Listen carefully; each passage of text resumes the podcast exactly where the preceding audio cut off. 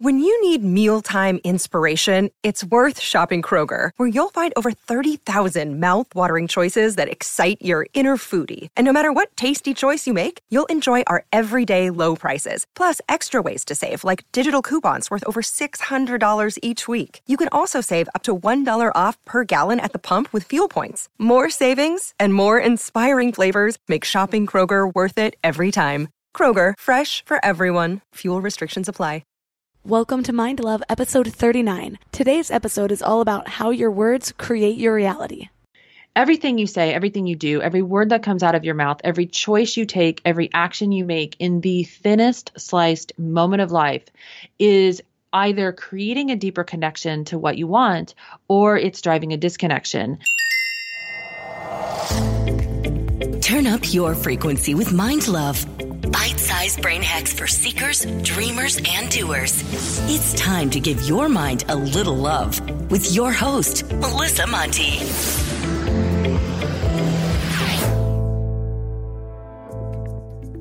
First off, Mind Love is now a Castbox original. Castbox is the fastest growing, highest rated podcast app on both iOS and Android, where you can get all of your favorite podcasts. It has a super clean layout, and you can create playlists and download episodes to play offline. It's my personal favorite and where I listen to all of my podcasts. Don't worry, you can still listen to Mind Love wherever you get your podcasts, but I hope you'll give Castbox a try.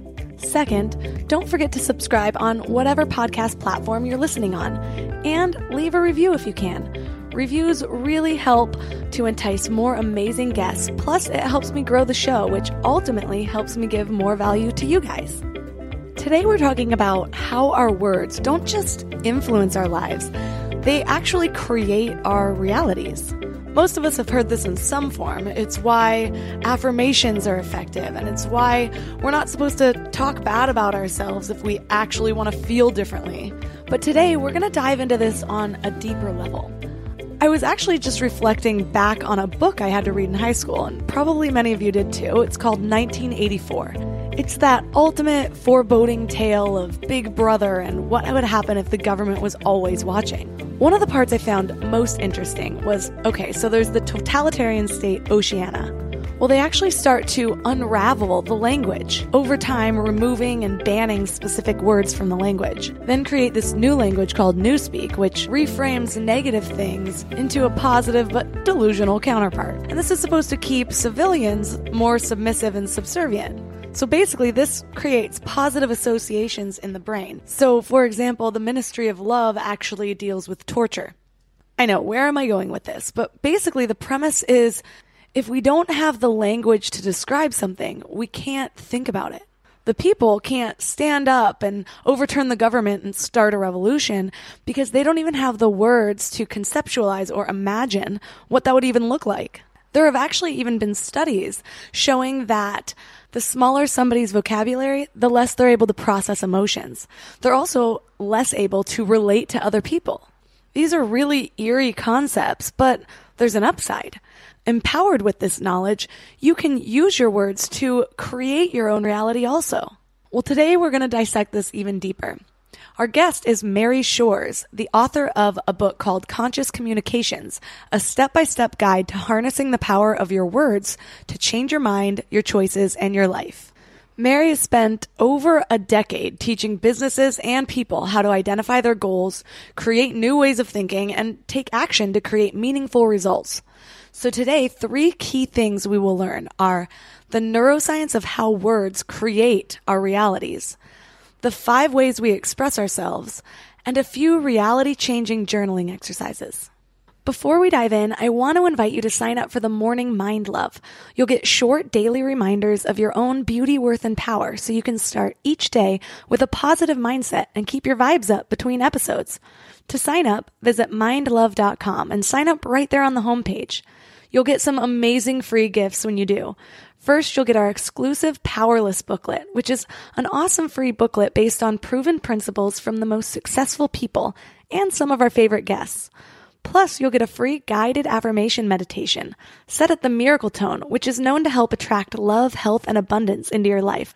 The layered affirmations perfectly tune your frequency for personal transformation. So be sure to head to mindlove.com to sign up. Or if you're out and about, just text the word morning to 33777. That's morning to 33777. And now let's welcome Mary Shores to the show. Thanks, Melissa. I'm actually so excited to meet you today. I'm already falling in love with you and, and your story and what you're doing. Thank you so much for having me. Oh, thank you so much. I love what you're doing too. So, this is going to be a great interview. Let's get into your story. Why was conscious communication important enough to you to write a book around the topic? On so many levels, I had felt like for a super long time that I had a book inside of me. And my story is very interesting because I became an entrepreneur at a very young age. At the same time, I had lived through my share of traumas in life, but for whatever reason, instead of becoming a statistic, I really became this successful entrepreneur. And after 15 years in the personal development world, I felt like I just had, and excuse my language for this because it can sound a little out there, but I just feel this strong pull that I have this universal knowledge that I'm somehow meant to give to the world. Okay, first of all, I love what you just said. We all have access to universal knowledge and we all have something amazing to bring to the world. And it's kind of sad that as a collective, we've so long forgotten this that our first reaction is to apologize for knowing who we truly are and how we can shine that the brightest. So thank you for bringing this gift to us. Now, what exactly does it mean to communicate consciously?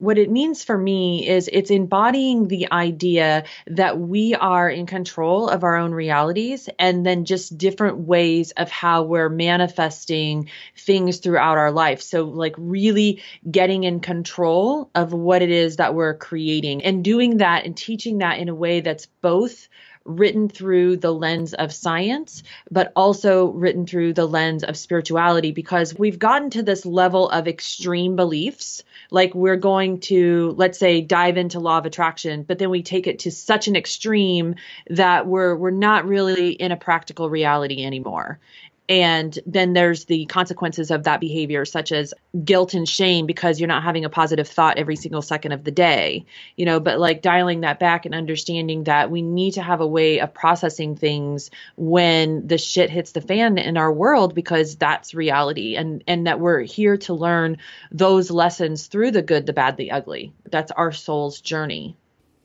I love how you said that we can kind of get down on ourselves when we're not thinking positively. I know that I am, I'm guilty of this because I've worked on myself just so much and I have all these tools. And so when I have my low days, I can't help but think sometimes, did I not grow as much as I thought that I did? Or am I faking this? I say that I, I know how to get out of this, but I just can't right now.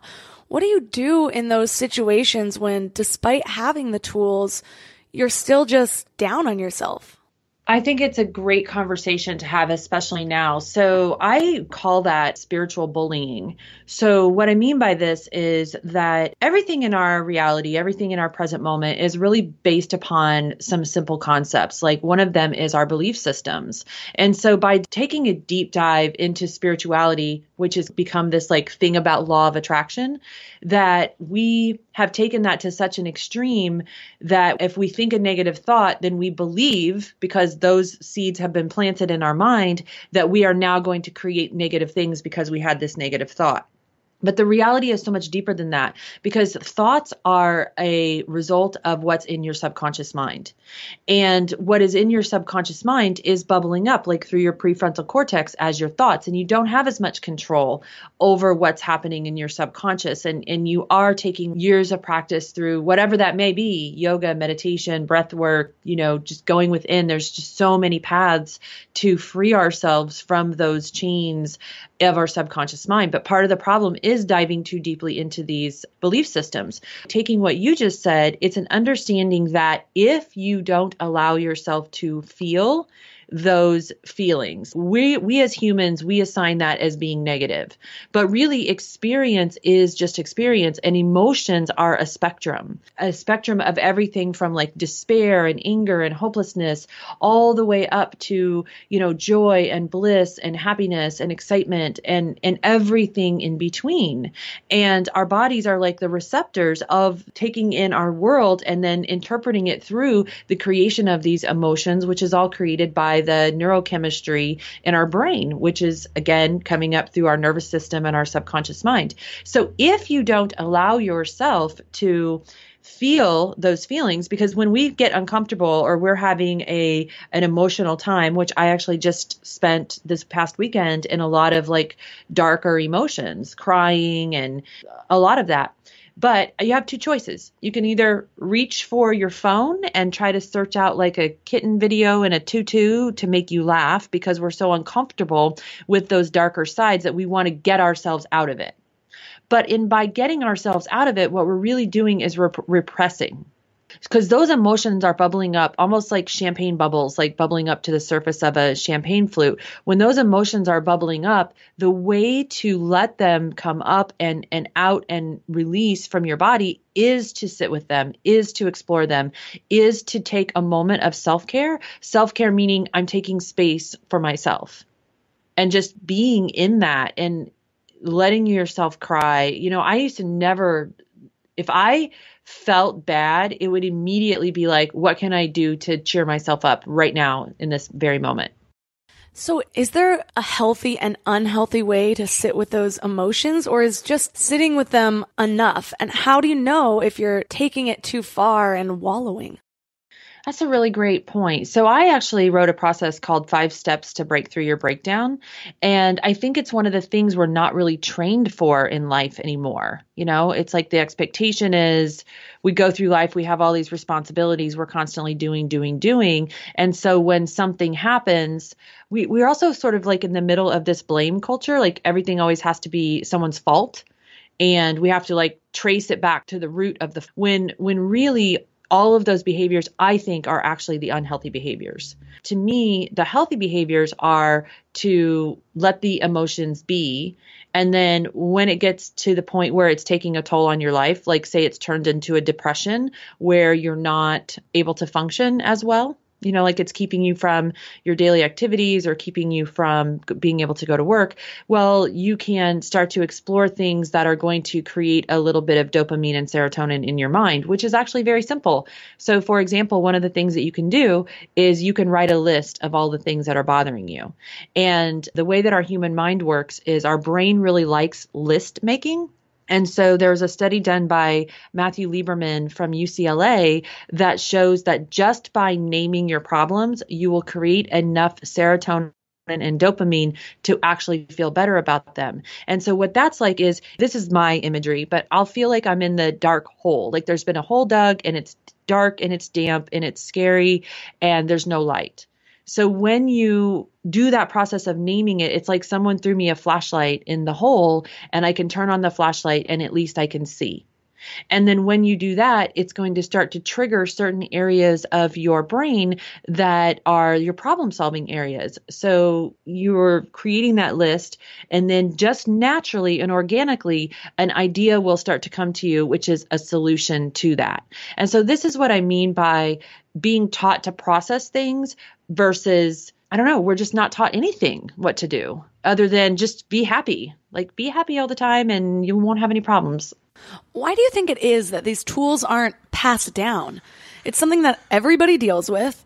A lot of people have taken therapy and at least have some insight into these things. Maybe it's just that people are so uncomfortable with emotions in general that the idea of facing someone else's on top of their own is just too much.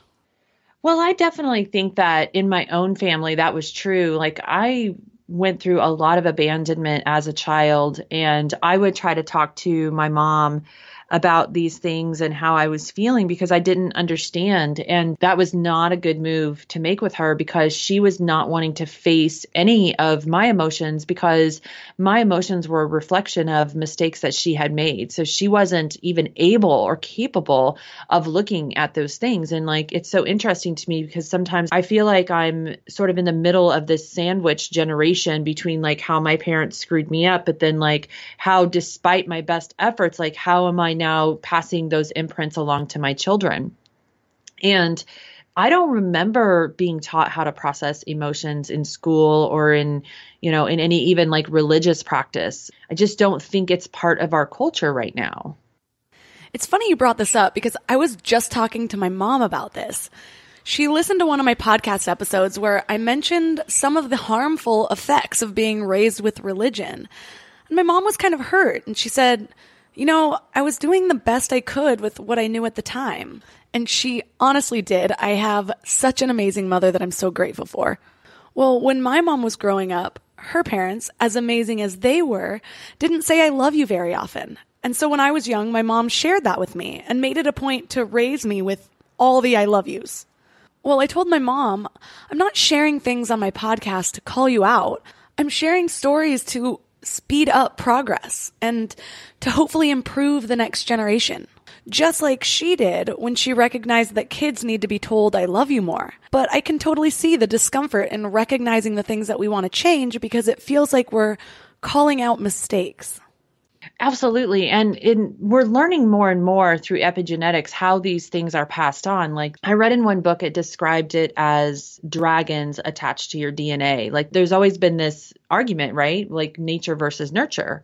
So, what is more powerful in our life? Well, it turns out it's both because our genetic, our DNA coding passes through our genetics, but the way that those genes express themselves is really more controlled by epigenetics or by your environment. And so, as we're going through this paradigm shift, it's interesting how we can talk about these things and we we naturally know it needs to be different, but maybe we're still sort of figuring out how to make it different. And people like you who are investing in being a leader for that next generation is is so very important because that generation, especially like the millennial generation, they're suffering with more anxiety than than has ever been it's a fascinating paradigm. And so I love it that you can talk to your mother that way. It's not like that between my mother and I, but that's okay because like I really understand too that she's a product of her childhood and the things that she went through. You know, trauma is such an interesting thing because whatever traumas that we've been through, it's not really about what the thing is that happened in the past. It's really about how that trauma impacts you in the present moment because of those things being like stuck and lodged into your body because our bodies are like libraries and they're these libraries that have stored everything that has ever happened to us. So as you were talking about like these emotions coming up, what's happening is there's some sort of access from the subconscious mind that accesses that memory and it recreates the chemicals that happened when the trauma first happened. So for example, with me when I was 3 years old and I was abandoned, whenever I'm in a relationship and a relationship ends, I literally feel like I'm dying. And it's because it triggers in me something that happened when I was three that affected my very survival. And so my body goes right into that. It remembers, it pulls up all of the same neurochemistry in the exact recipe in the book i call this 50 shades of chocolate cake because it's like we all have these like chemical recipes. And so it pulls that up. But if we can now as an adult process those emotions in a healthy way we can release them. Because when we were 3 we didn't have that opportunity. So these things that get stuck in our subconscious and then our subconscious feeds our thoughts. So then how do we begin to rewrite these things or to process them or find healing in them I think that there's so many ways. I mean, one thing is just not forcing them to go away. Another way, like we've talked about, is journaling, writing them down. Another thing is yoga. I mean, yoga is so amazing. It was a huge part of my journey for many years, just like a yoga practice that allows these things to release from your body. And you don't even always know what they are. Like if you're feeling sad from out of nowhere, you might not know what the root of it is, but there's always like the root or the original spiritual injury, if you will, like the thing that separated you from yourself. I was listening to a speech by Dr. Gabor Mate, and he was talking about these like spiritual injuries or these traumas that we go through being like creating another layer of skin, and that we can have up to 40 layers. And it's all of that is keeping us from seeing who we really are. And so as we like peel back and peel back, we're, we're getting closer to the source connection of who we really are, which is powerful beyond anything that we can even understand. Our consciousness is so infinite peeling back each layer, you can dive deeper and deeper into who you really are. One of the things that I think is fascinating to talk about, like in our sort of spiritual world and, and all of these things, is that concept of alignment. Because alignment in terms of law of attraction would be something that I would feel like got talked about, but not practical. How do you get in alignment? And so originally, I always thought of this as getting your thoughts, your words, your actions in alignment with your goals. Like it was very goal oriented for me. And what I'm realizing now is getting into alignment is those things, but it's also forgiveness. So you talked about being raised in a any kind of religious tradition. We sort of were taught that we had to pray for forgiveness to this deity in the sky, or else we would be judged as a sinner. And what I'm learning is the true forgiveness is from within because it's really the fact that we haven't forgiven ourselves for something that might have happened even decades ago that contributes to that being out of alignment. You can't truly be in alignment when there's something that you haven't forgiven yourself for, or you're moving into alignment. The more that you're healing yourself, the more that you're moving into alignment and also bringing out your authenticity of who you really are. And then when you do that, you move into this powerful space of being able to manifest. Right. It's shifting the forgiveness from something outside yourself to within. The more I study spirituality and different religions, the more I realize the truths in all sacred texts. The Bible says salvation is when you live with the Holy Spirit inside of you. It's saying the same thing as recognizing that God or source or universe within ourselves, just with a different visual. And you can read most of the Bible with this shift in perspective, and suddenly it lines up with a more general spirituality. It's just that shift from a God separate from us to the belief that that's who we already are, and we just need to recognize it. So my belief is that there's divinity within all of us and that divinity seeks expression through us as individuals. And that's why it's important to find our strengths and find where we can give the most value or serve the most here on the planet. So then, if that's the goal, how do we begin to seek our authentic selves or even figure out what our authentic self is?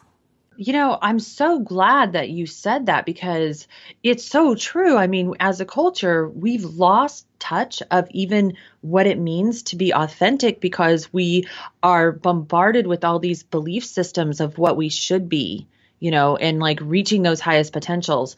I think that there's a lot of ways to get in, in touch with it. One of the easiest ones is to talk about, like, we talk about purpose a lot. Like, I call it purpose with the big P word. Like, purpose has become this thing that's elusive and it's hiding behind a curtain. And, and we have to go through, like, you know, the Luke Skywalker hero's journey to figure out what our purpose is. When truly it's so much simpler than that. It's like going back and asking yourself, what are my natural skills, gifts, and talents? What is it that I'm naturally good at, that I like doing, that it makes me happy, and understanding that that is the thing that you came in here to do. And if you just spend more of your focus, because, you know, there's focus, another one of these law of attraction terms, what you focus on grows. When you focus on your own skills that you've brought into the world, then those skills grow and lead to more opportunities. It becomes like a super synchronistic thing that taps you into it.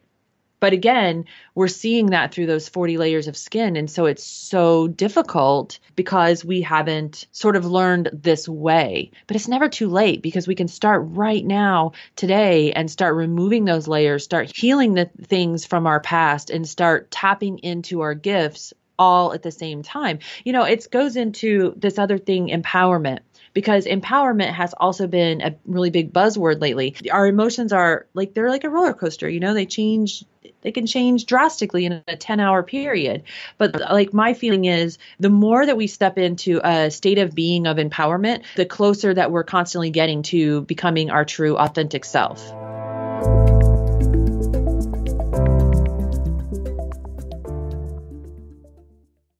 We're all here just trying to live our best lives, right? And while you're here listening to a podcast, you might feel like you're on the right track, but then you visit family or you have a work deadline or something unexpected comes up and you're all stressed out and it feels like all the work is out the window. That's why it's so important to consciously curate what you can control, like who you surround yourself with, what you watch, what you listen to. So I'm going to add another podcast to your toolbox The Dr. John Delony Show. He has a PhD in counseling and has been sitting with hurting people for 20 years. He shares practical advice for everything from how to connect with people, how to face depression, overcome anxiety, and learn just what it means to be well. But what's really cool about his show is you can even leave a voicemail or send an email, and he'll address your topic or question about mental or emotional help on the show. So no matter what you're going through, the Dr. John Delony Show is here for you. Listen to the Dr. John Delony Show wherever you get your podcasts or follow the link on the website.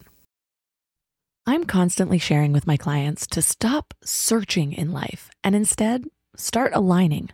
It's true with purpose, with relationships, with higher versions of yourself, and it's also true for hiring. The best way to search is actually just to match with Indeed. Indeed is your one stop hiring platform with millions of job seekers visiting every month, and their powerful matching engine helps you find quality candidates fast.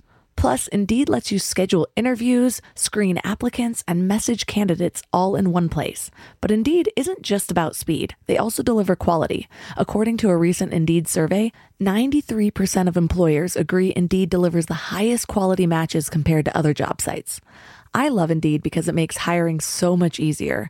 I'm all about alignment in all areas of my life, and that includes people I hire to work in my business. So I need a hiring partner that makes it simple to find candidates with the right skills. And that's Indeed. And what's really cool is Indeed's matching engine gets smarter the more you use it, learning from your preferences and over 140 million qualifications. Plus, I love that I can do all my hiring in one place. It's just one less thing to keep track of between all of the other things. So join over 3.5 million businesses worldwide who rely on Indeed to find great talent fast. And listeners of this show will get a $75 sponsored job credit to get your jobs more visibility at Indeed.com slash mindlove. Just go to Indeed.com slash mindlove right now and support our show by saying you heard about Indeed on this podcast. Indeed.com slash mindlove. Terms and conditions apply. Need to hire? You need Indeed. And now for another episode of Lies We've Been Told About Our Health. We've all heard we need eight glasses of water a day, right? Well, hydration isn't actually about water intake.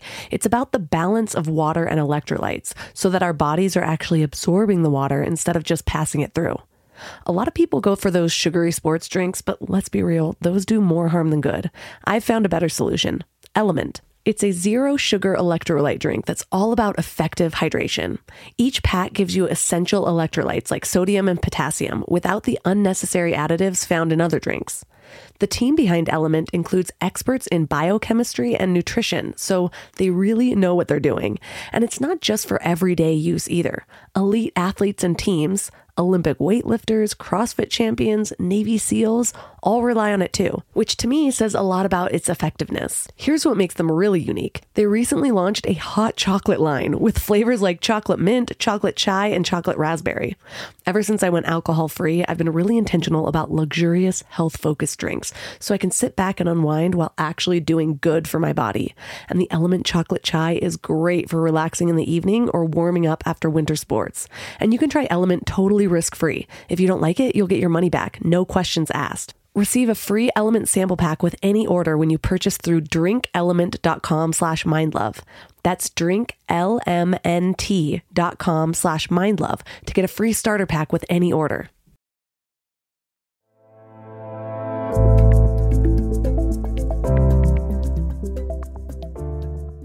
Going back to what you said about peeling back those layers, I've been working on the same things, purpose and figuring out what to do with my life. And a lot of my listeners know that this podcast was a huge result of that. Well, I realized that part of my purpose is to share some of my stories. They had to have happened for a reason. Otherwise, life is just cruel.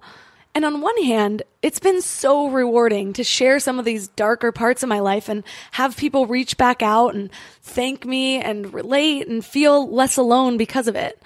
But on the other hand, just like you said, you spent the last few days in some dark emotions. There have been times that I have too. And I'm starting to wonder if digging up some of these things can have consequences. There have just been some old, kind of traumatic memories and emotions that have come up that I haven't thought about or felt in a long time. For example, I have had a couple dreams bringing up past moments and people that, frankly, I don't like to think about. And I woke up the other day and said to myself, I thought I was through this. How do you avoid that? Or is there no way to avoid it? Or is it just a natural part of sharing yourself? Well, I think that the first thing that comes to my mind is to have ultimate gratitude because here again, you're being given the opportunity to heal that. Your body is giving you the opportunity to explore that and process it now as an adult instead of as a child or, or whenever it first happened. You know, you're not actually in the trauma, but the trauma is having an impact. I know for myself, especially because when I was 20, I had a, a daughter who died and it was, it was very emotional she was born with a severe brain damage from lack of oxygen to the brain. And I spent, as a 20 year old, the next year and a half of my life living in children's hospitals and seeing things that you can never, ever really unsee. And it's so fascinating to me how the body remembers because two years ago, I was traveling to Ohio to see a friend who was terminally ill with cancer, and he was literally dying any day now. And when I was driving there, I started crying all of a sudden and I looked up and I was literally passing the children's hospital that I had not seen in 20 plus years. But my body knew exactly where I was and I started crying. And so I know that it's these things that are still unhealed. It's one of these layers of these 40 skins. But when we live through these things, how do we determine who becomes a statistic and who becomes resilient? And the thing is, it's in the way that we attach ourselves to these stories because the stories we tell ourselves about ourselves quite often become our identity. And what I've learned is that the most beautiful part of your story is in how you moved on from it. And so, as you're telling your story, because that is, um, and the same thing happens to me, as you're regurgitating it and sharing it with the world so that you can help to heal them, it's putting your emotions back in that place. But when you can realize what were the steps and share those steps, like how was I able to remove myself out of that? What was the moment when I could turn back and realize it for what it was? So whether that was five years later, 10 years later, or whether it happened very quickly, that's the beautiful part of the story. It's in when you moved on. And that's sort of like the point of the story when you're sharing it. So doing that and also taking care of yourself because those stories also are a part of your character. So taking some space for yourself and being gentle with yourself for whatever that looks like, I think is the right way to do it so that you can still share. This is totally true. The universe gives us what we can handle. This is the basis for repressed memories. Something crazy or shocking or traumatic happens, and the mind unconsciously pushes it into some black hole of the brain. This can happen on multiple levels. In severe cases, your mind can completely wipe out large blocks of time. In my case, I just went long periods without thinking about certain things. And then those things suddenly popped back up and wouldn't go away until I began to process them. Like the universe knew I could handle it now. It's still super uncomfortable, and it brought up a lot of negative emotions, but I could handle it. The way I see it is we have two choices. We can keep pushing this stuff down and avoid the discomfort, or we can start to sift through our shit. This metaphor is going to be kind of gross, but all the other ones just seemed a little bit too cliche. So if we choose the route of shit sifter, we have something to give. Our colon's clean. We can move. We feel lighter. And when we're done, we have the ability to help someone else sift through their shit. But if we leave it all in there, Yeah, we might keep our hands clean, but we're definitely going to be weighed down. And that shit's gonna leak through and affect other areas of your life, including health, emotions, relationships. Unprocessed stuff doesn't help anybody. Think of your junk drawer. You do a quick clean and shove everything into the top drawer. Yeah, you might ease a little bit of stress momentarily when things on the outside look clean, but then you have that underlying level of stress that that drawer is filling up. Then it does, and you move on to the next drawer, and your whole life ends up being shoving things away into dark little corners to keep the appearance of being a clean, well-balanced person. But before you know it, your friends and family are calling A&E and you're the next featured Hoarders episode. If you don't control the problem, the problem controls you. So, if you don't get the idea, I'm sure I can think of nine other metaphors, but for now I'll leave it at this. If stuff is coming up in your life, deal with it, confront it, sit with it. The only way to bring yourself out of the darkness is to shed light on the darkness. You know, when I was talking about empowerment, there's something really important here because a lot of times when we're regurgitating those stories, we can feel like we're in a disempowered state. And what you want to do also is not be creating stuff when you're in this disempowered state. So if we think about how well we feel on a scale of, say, one to 20, and a lot of times when I'm regurgitating things from the past, I might be at like a level seven. Well, everything that I create, everything I manifest from that level seven is going to also be a level seven. And that's not very good. So it's like everything you're creating is stressful, it's chaotic, it's uncertain, and it just keeps you swirling in that foundation of unworthiness and shame. But if you can step back a little bit and you can take care of yourself and you can wait until you feel more like of a level 17, now you're in that state of being of empowerment.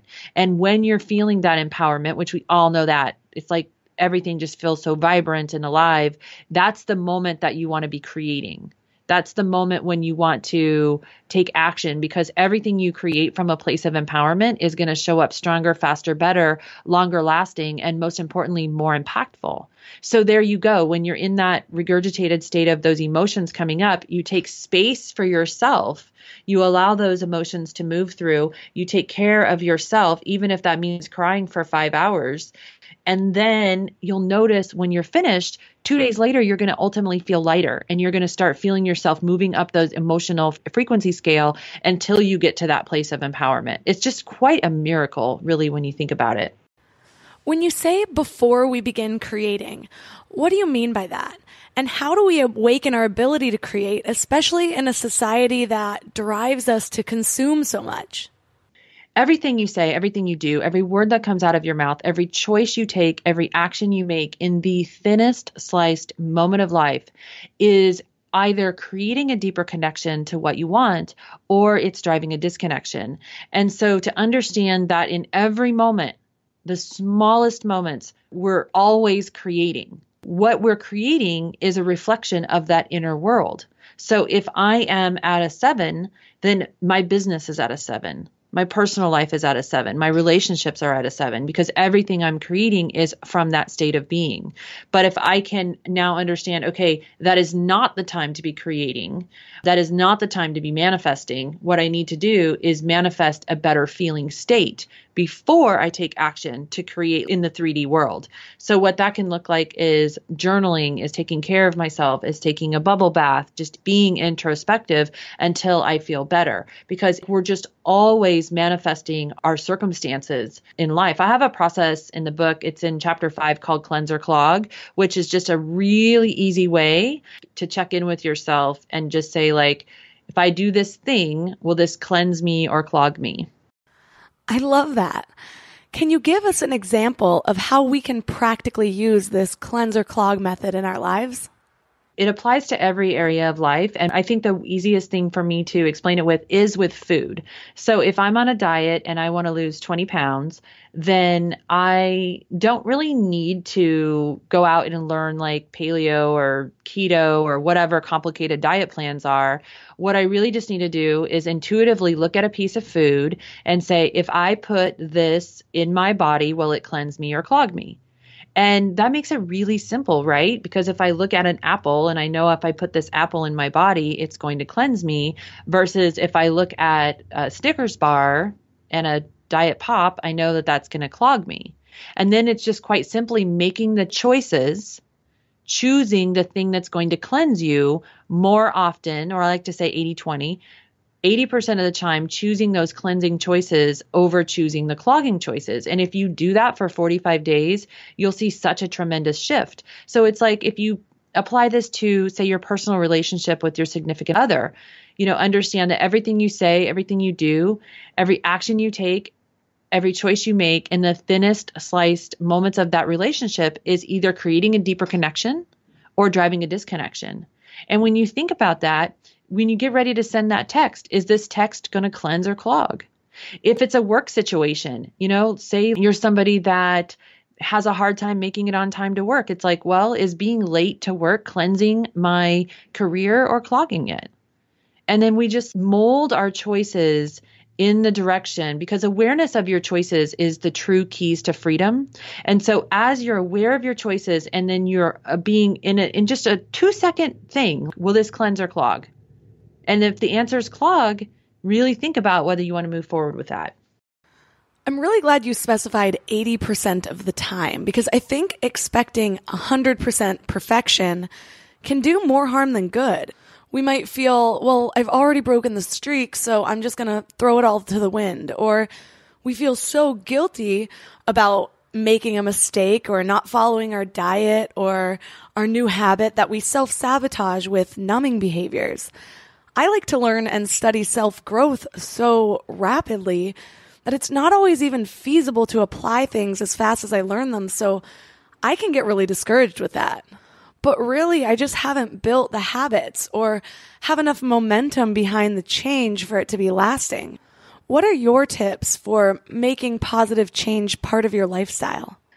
Well, I think practicing it as a daily practice is really good. I'm super into having daily practices, whether it's a gratitude practice or, you know, we have one that we're giving a gift to your listeners, which is the Daily Desires Diary, which I can go into that and explain about what that is. I think with Cleanse or Clog, it's so important what you just said because trying to be perfect is actually a clog in and of itself because you can't you can't achieve that and you need to allow yourself the freedom to not feel. That's why I'm like, it's so important to have this 80 20 rule. If 80% of the time you are making cleansing connected choices, it will change your life in dramatic, dramatic ways and very, very quickly because you just open the doors of synchronicity all the time. And so just even asking yourself as a daily practice, like, what can I do to cleanse my situation today? Maybe pick something. So, for example, let's say you're getting your tax return you could look at it as an opportunity to like invest or pay off debt or you know do something to improve your circumstances. And that would be very cleansing. And then the alternative would be oh i just got my tax return. Let me go out and buy a big screen tv or a new coach purse or whatever and just kind of like blow the money. Well that's very much a clog You've mentioned a few different journaling exercises, and journaling is something that I'm just now getting into. And I feel like it goes back to feeling a little clogged in my ability to create for a long time. And to be honest, the first time I sat down to journal, I thought, what am I even supposed to write about? Am I just supposed to write about my day? That kind of feels more like a Facebook status from 2010. You already mentioned listing the things that bother you or listing things that you're grateful for. But what are some of your other most beneficial journaling exercises? In the book, there's a coaching exercise at the end of every chapter, but what's really cool about it is each one of them builds on the other. So you start off by creating a gratitude practice, and then in chapter two, you create a list of 100 things you love about yourself, which is so hard to do. It sounds like it would be the easiest thing in the world, but what happens is you get through this like 10 or 20 superficial things and you start to run out. And what's really fascinating to me is that there's been several blogs written about the book, Conscious Communications, just like by other random people who've read the book. And the one that they write the blog on is that 100 things list. It took me a month to write out 100 things that I like about myself. So that's one. But the Daily Desires Diary, which is the one that I'm giving everyone, you're going to do this daily. It will take like two to five minutes.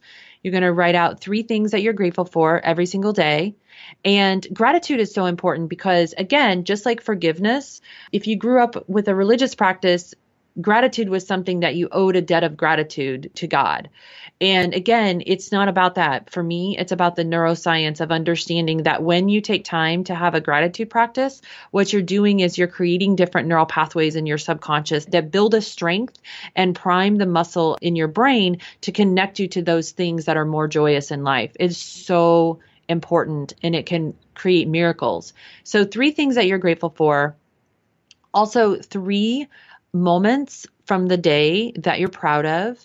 This is again from a neuroscience perspective, it's such a powerful thing because when you take time, you know, as women especially, we're not taught to brag on ourselves. We're taught to be humble and we're also taught things like it's not ladylike to be proud of yourself. But neuroscience shows if you take a moment to reminisce on your small wins, you're strengthening those sectors of your brain that solve problems. Anytime you had a small win, whether it was getting an A on a test, whether it was landing that job or getting a big sale or doing something miraculous with your kid. It was a strategy. Your brain developed a strategy in order to create that win. And so when you take the time every day to say, here's three moments of today that I'm proud of, what you're doing is you're strengthening that area of your brain that comes up with those strategies in the first place. So just like a bicep, if you work out your bicep with weights, that bicep is going to grow. Well, there's ways that we can alter our brain to make our brain work optimally kind of like a biohacking thing. And then the last thing is writing down three things every day that you desire. This is why I call it the daily desires diary because from a law of attraction standpoint, like really stating down on paper what are the things we want because we spend so much of our time focused on everything that we don't want. Every time when we're focused on what we don't want, it keeps us swirling in the that chaos and uncertainty of all of the problems in life. Where if we can just give ourselves 5 minutes to do this diary and you do it every single day and I always say to do it for 45 days because that's how long I notice in myself it takes to uh, make real change in the subconscious. I can definitely attest for tracking small wins because I feel like that's one of the most life changing new habits that I adopted. Well, it might not have been the most life changing, but it definitely made me feel the most different and seemed to build momentum for more positive things to happen. So when I first started tracking my wins, at the end of the day, it would take me a while and I'd think, did I even have any wins today? So many things happen in our day and we naturally dwell on the bad things. So we bury the good. So it's easy to believe that nothing good happened that day or nothing good ever happens to you. So when I started tracking my wins throughout the day, I'd be looking for them, which trains your brain to acknowledge them and give them more merit. And that extra acknowledgement feels like a mini celebration and it makes the good things more noteworthy. I started seeking out things to be proud of instead of being consumed by disappointment. That's so brilliant. And I love it that you totally get this because the alternative is how much time we spend allowing that crazy roommate in our head to be critical of ourselves every single moment. We're so abusive to ourselves. And so having this other daily practice, which primes our brain to support us instead of destroy us. You talk about five types of self expression. What are they and how do they help us? It kind of started with a study of affirmations. And so what I did was I actually wrote a page of affirmations a day, but in order to define conscious communications, I wanted to expand it. And so I came up with these five things. One of them is self-talk.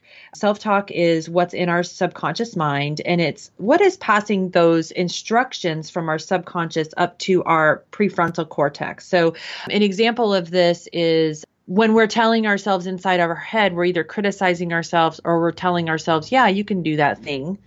The next version of that is the spoken words because what's amazing about words is words are like a mirror to that self talk in the subconscious. And so, my own personal story of this is that for 10 years, I wanted to write a book. And I would literally say, I want to write a book but I'm not a writer. And so, because words are a mirror to our subconscious, it's like when you hear me say the words, I want to write a book, you can see it written on my soul that I came into this life to write a book. But when the next words out of my mouth are, but I'm not a writer, those words are also revealing something from my subconscious that somewhere, somehow, I had developed a belief that I wasn't actually capable of writing a book. And so this isn't about writing because we all do this. It's like, how often do we say, I want to start a business, but I don't have enough money or I don't have the education? Or it's like we say what we desire and then we say the but excuse of why we can't have it. And so that spoken word, that's why it's the second thing of self expression. And then affirmations is the third type of the five because affirmations is a way that you can start to declare that what you want to be true is true. And affirmations are so cool because it is a tool to start to reprogram that subconscious mind. And in the book, I give a strategy of writing affirmations because for me, it was very important that I did not say affirmations that felt like a lie and there's been some research now that uncovers that if you say affirmations that you don't really believe or they don't make you feel good, it'll actually just reinforce the more negative neural network. Now, that's not true for everybody because some people can get really into it, but I just was one of those people that I needed to say affirmations that felt true to me and I needed them to fit my situation. So one some of my favorite ones were things like something amazing is going to happen today I mean, that's a really great affirmation that made me feel good. Or guide me to thoughts in harmony with my core desire. I would say, help me rendezvous with like minded people. So these were like my affirmations that I would start with every day and then sort of build on there. Another type of self expression is goals. It's just a way of connecting to your more highest potential because we're living in a time when I think that a lot of us accept that infinite possibilities are available to all of us. And there's plenty of research that supports that people who take the time to document their goals or write them down or, you know, just have some sort of goal setting practice actually are much more likely to do the things to take the action to reach their goals. And so in the book, in the last chapter, chapter, I have something called the one page action plan, which is very much like a goal setting practice. And the last one is gratitude, which we've talked a little bit about, like the power of gratitude being a feeling emotion that's going to like be a daily practice to connect us to those things that will follow a path of inviting even more blissed out emotions. I love what you said about creating affirmations that you really believe in. I was just reading the book Presence by Amy Cuddy, and she talks about that too. I think it brings us back to what we spoke about earlier about finding our authentic selves. Because say I've never wanted to be a neurosurgeon, but it ran in my family and my parents were hoping I'd follow in their footsteps. And say instead I really wanted to be an author or a podcast host. I could sit in the front of the mirror all day and say, I am a neurosurgeon. and depending on my own mind power, I might actually get there. But not only will it probably not make me happy, I almost guarantee it will be harder than it would be for the person whose soul or entire being is yearning for this path. Because in those cases, that's when the whole universe conspires with you. So in combining those two things of first figuring out what brings you joy and what brings you energy and peeling back those layers to find out who you truly are and find out what value you are supposed to bring to this world, and then creating affirmations supporting those things, it can be the most powerful, rewarding practice you ever do.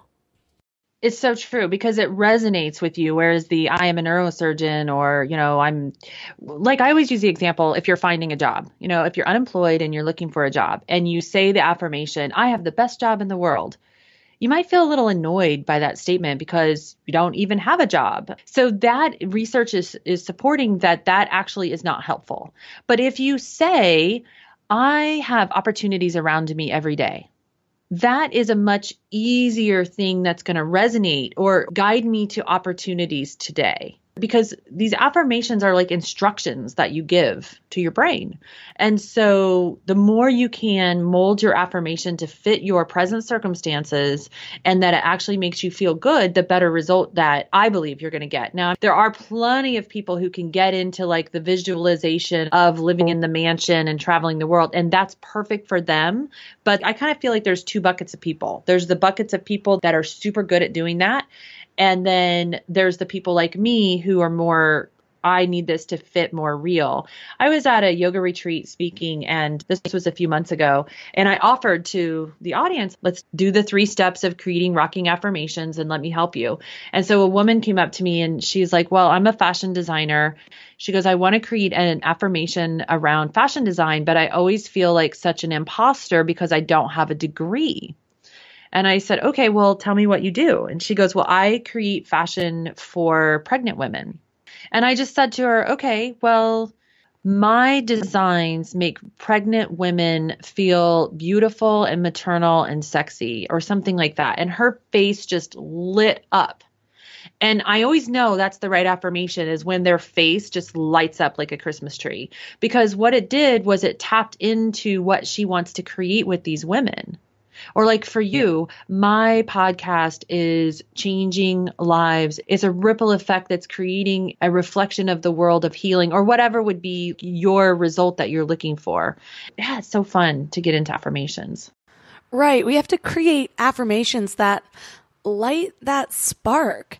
I think we get into these generic affirmations like, I have a million dollars. You know, just things that don't speak to our soul or are too far from what we've ever experienced. So it's hard to grasp what it would be like. Like, no one's life purpose is to have a million dollars. You might become a millionaire through creating things the world thinks is valuable, or become a millionaire so that you have more resources to reach more people. But the important part is finding something that you can really feel inside because that feeling is the essential ingredient to creating change in your reality. But again, you need to start by peeling back those layers, figuring out, as Paul Selig says in last week's episode, what things you've claimed that aren't the real you or aren't your authentic self. So, thank you so much for all the wisdom you've shared on how our words shape our reality. And for listeners who are interested in learning more about you, where can they find you online? My website is maryshores.com. So that's where everything lives. I write a weekly blog. So that's super fun because there's always a coaching exercise in the weekly blog. Obviously, you can get the daily desires download. And if you want to interact in a more personal way, you are welcome to join my Facebook group. It's called Fearless Ambition. And, you know, I just do daily posts and do a, a lot of times I do like a weekly training series. So just going on video and doing a training series about something. And I always like to ask my big ask is if you resonated with what I'm teaching you or what my story is, please go on Amazon and check out the book Conscious Communications. If you read the description and maybe a handful of reviews, I think you'll know right away if this book is for you. For all the links mentioned in this episode, including Mary Shores' website, easy access to her book, and her desire diary, go to mindlove.com slash 039. Over the course of this week, I want to challenge you guys to be aware of the words you say and really bring awareness. Like, write down the amount of times that you accidentally slip a negative word, or better yet, reframe it. My husband's success coach got us on this kick where if anybody ever says, I always procrastinate, he has them reframe it to something like, In the past, I resisted difficult tasks, but I honor the commitments I make to myself and do what needs to be done without wasting my own time. Most likely, you're going to notice some pretty negative patterns that you didn't know you had. But don't let this discourage you. It's the first step to change. All you have to worry about is not letting those negative statements linger. Replace them and move on. And before you know it, those negative word choices, those things you say bad about yourself, those self doubting thoughts are going to become less and less frequent. And your reality is going to become more and more abundant. So let me know your progress either on our show notes page at mindlove.com slash 039 or a comment on Castbox. And if you have a free moment, please leave a review on either Apple Podcasts or Google Podcasts. It's super helpful to the growth of the show, which helps me bring more amazing guests to you guys. If you want inspiration to keep your vibes up between episodes, you can meet me on Instagram at MindLove Podcast or sign up for the Morning Mind Love, where you'll get short daily reminders of your own awesomeness. Thanks for giving your mind a little love today, and I'll see you next week. Thanks for tuning into Your Higher Frequency with Mind Love. Head to mindlove.com for a free gift to keep your vibes up until next week.